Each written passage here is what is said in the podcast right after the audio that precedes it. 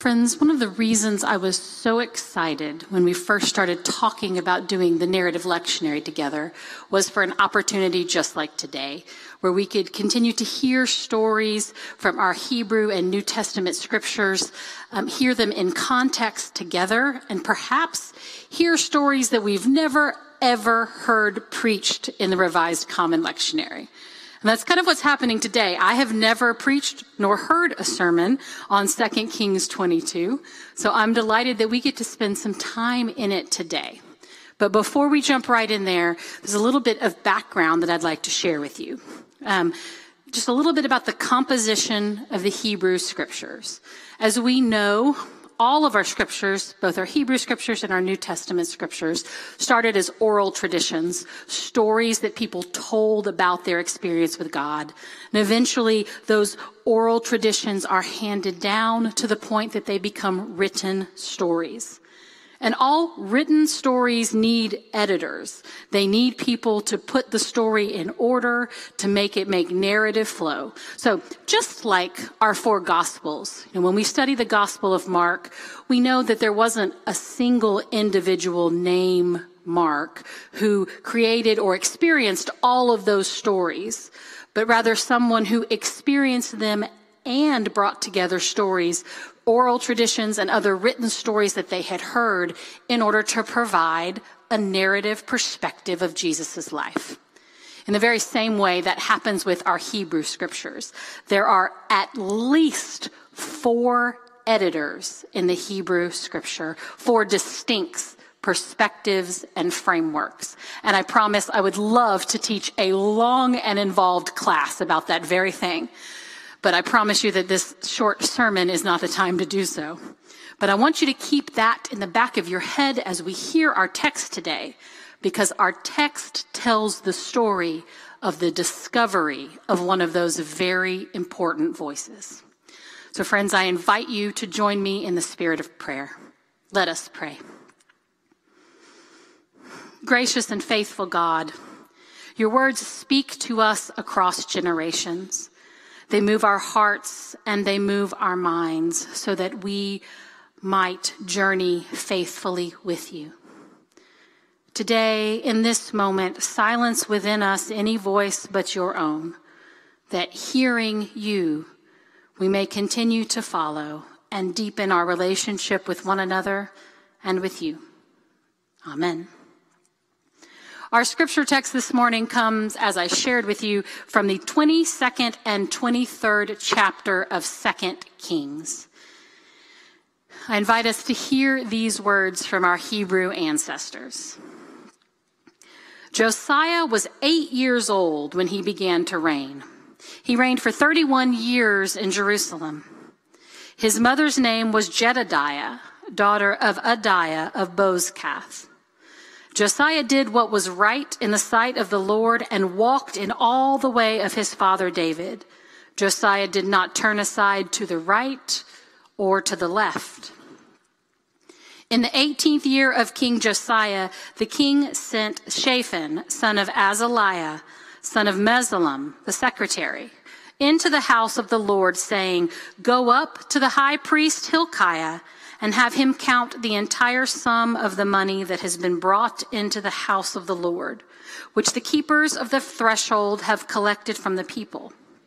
Let that money be given into the hands of the workers who have oversight of the house of God. Let them give it to the workers who are at the house of the Lord, repairing the house. That is, to the carpenters, to the builders, to the masons and let them use it to buy timber and quarried stone to prepare the house. But on no account shall be asked of them for their money that is delivered into their hand, for these workers deal honestly. The high priest Hilkiah said to Shaphan the secretary, I have found the book of the law in the house of the Lord.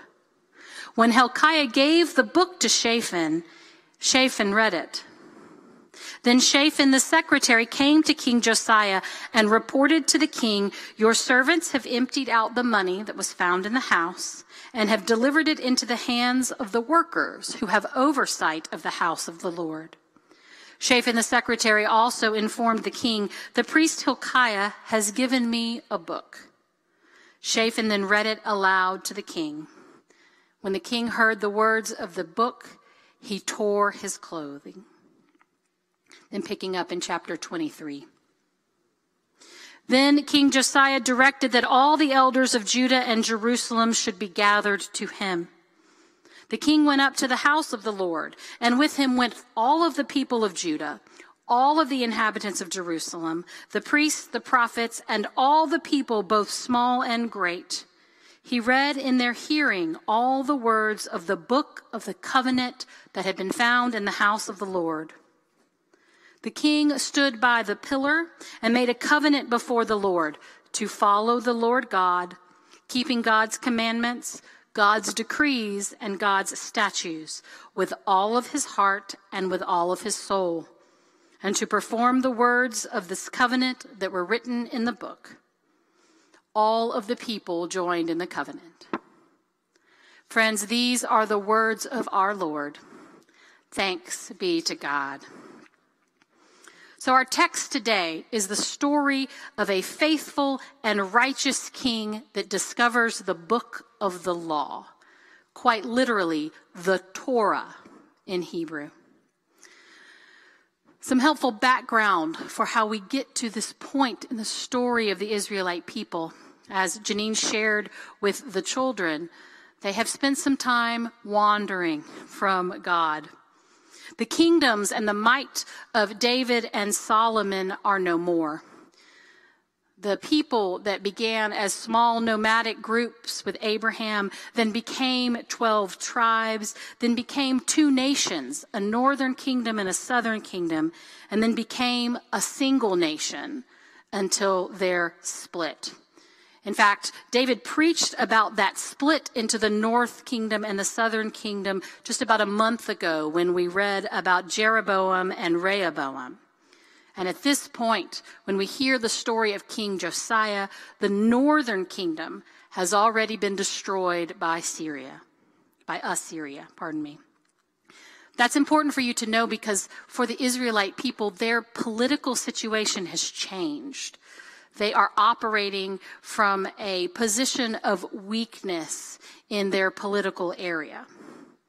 Now, they were at times in and out of this 200 year period a vassal state, meaning that a stronger kingdom had come in and taken control and forced a new ruler on the throne that had built um, altars for the other kingdoms' gods and required that the people of Israel, particularly the leaders, offer sacrifices to them.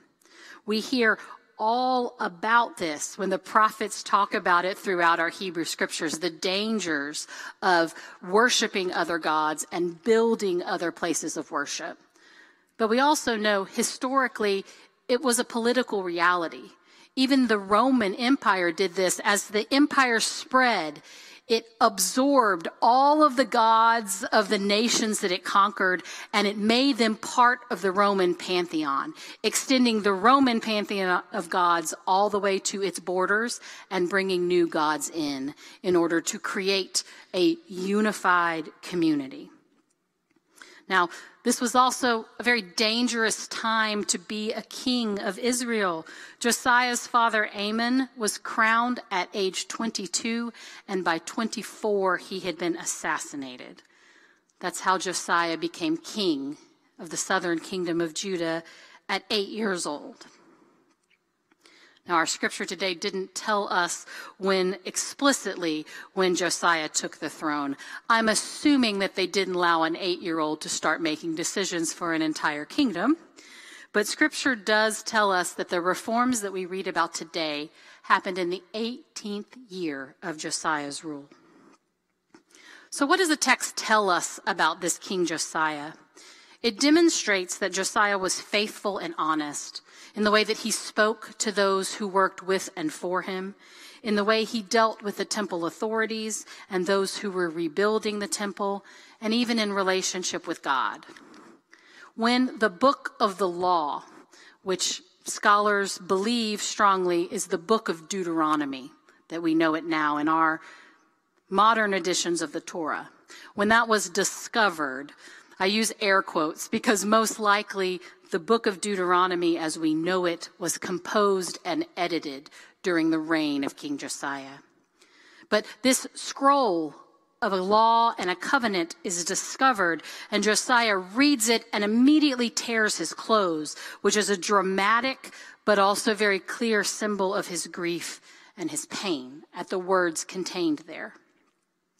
Immediately, the text tells us that he gathers the leaders and the authorities, all the people, all that is left of either kingdom, all people great and small, and rededicates the people and the kingdom to a covenant with God. They commit to serving God, following God's statutes and decrees with all of their hearts and all of their souls, a command that comes directly out of the book of Deuteronomy. Now, for the rest of Josiah's reign, he spends his time rededicating the people and the kingdom to this covenant. He destroys other places of worship, altars to other gods. He draws the people back to the God of their ancestors, the God of Isaac and Jacob. And for this, our scriptures explicitly frame King Josiah as the perfection of the Mosaic ideal. If Deuteronomy is indeed framed as the last words and teachings that Moses shared with the people, the text goes to very far lengths to demonstrate how King Josiah does it all perfectly. He was the very best king Israel could have. Our scriptures describe him as unqualifiedly good. There was none like him, and none arose alike him after him. That phrase, none arose like him, is only applied to two people in our Hebrew scriptures Moses and Josiah. Not King David, not King Solomon, but King Josiah. Josiah is depicted as the only king that fulfilled the Shema that God gives the people in Deuteronomy 6, leading the people to practice and live the lives that God is one and that they should love the Lord their God with all that they have. He's the only king that de- that follows the explicit steps that are laid out throughout the book of Deuteronomy. That if there's a question about what to do, you go to the priests and then you go to the prophets. And when they return to you with their words, you do not stray to the left nor the right from what they command you, turning not to the right or to the left. And our text today and the other text containing stories of Josiah go to great lengths to say that he neither turns to the right nor to the left. Now, one can argue all day long, and perhaps in this mythical class that I'm going to teach about the creation of the Hebrew scriptures, we can argue about whether these things are true or whether they are written through a lens of someone who has seen what Josiah did and then described what a perfect king could be. Or, or someone wanted Josiah to be a perfect king and so fudged a little bit on how he handled things in order to make him meet this ideal of what Israel needs, matching the oral history with the written scrolls. Now, either way, it's not even subtext. Josiah was the best of the best. But that best of the best didn't last long. Josiah dies in battle at age 40, and two chapters later in the book of Kings, the kingdom of Judah exists no more. A selection of the 22nd chapter that we didn't read in worship today has the prophetess Huldah warning King Josiah about this. When he finds the scroll, he calls her to prophesy to him, and she tells him that because he was righteous, because he was the best of us all, he would not have to live to see the destruction of all his good work, the destruction of the kingdom of Judah by Babylon. We hold this intention, friends, because back in 1 Samuel, God told the people of Israel that they didn't really want a king. They come to God and say, Please, we want to be like the other nations, give us a king. And multiple times God says, I promise you, that's not really what you want. But they persisted. And so God gave them a king. And all the things that God said about kings proved to be true. Every, nearly every single king failed the people of Israel. Even the very best of them the most righteous and faithful king of Israel in Josiah, could not change the people of God for long. They returned to their moving away. Because we are human, we are prone to wander, as Come Thou Fount tells us. You're probably wondering what any of this has to do with us right now. And that's a fair point.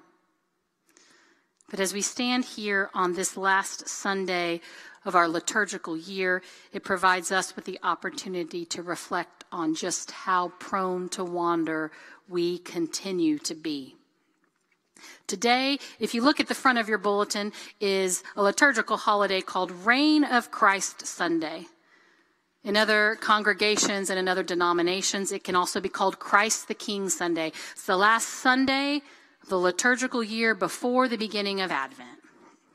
Now, many writers, theologians, and thinkers really despise this kingdom language, particularly liberation, feminist, and womanist theologians. They argue quite faithfully that kingdom language, language of vassals and masters is a stumbling block for those who have suffered under oppressive regimes and structures for generations. Those who have been subjugated can never see God in the language of empire. While I do not disagree, for they are often much more studious and frankly smarter than I am, uh, I think it is a problem for us to abandon that kingdom language entirely for two reasons. One, because the lived reality of the people of the time of the writing of these stories, the telling of these stories, was that of kingdoms. It's how they understood the world and understood themselves.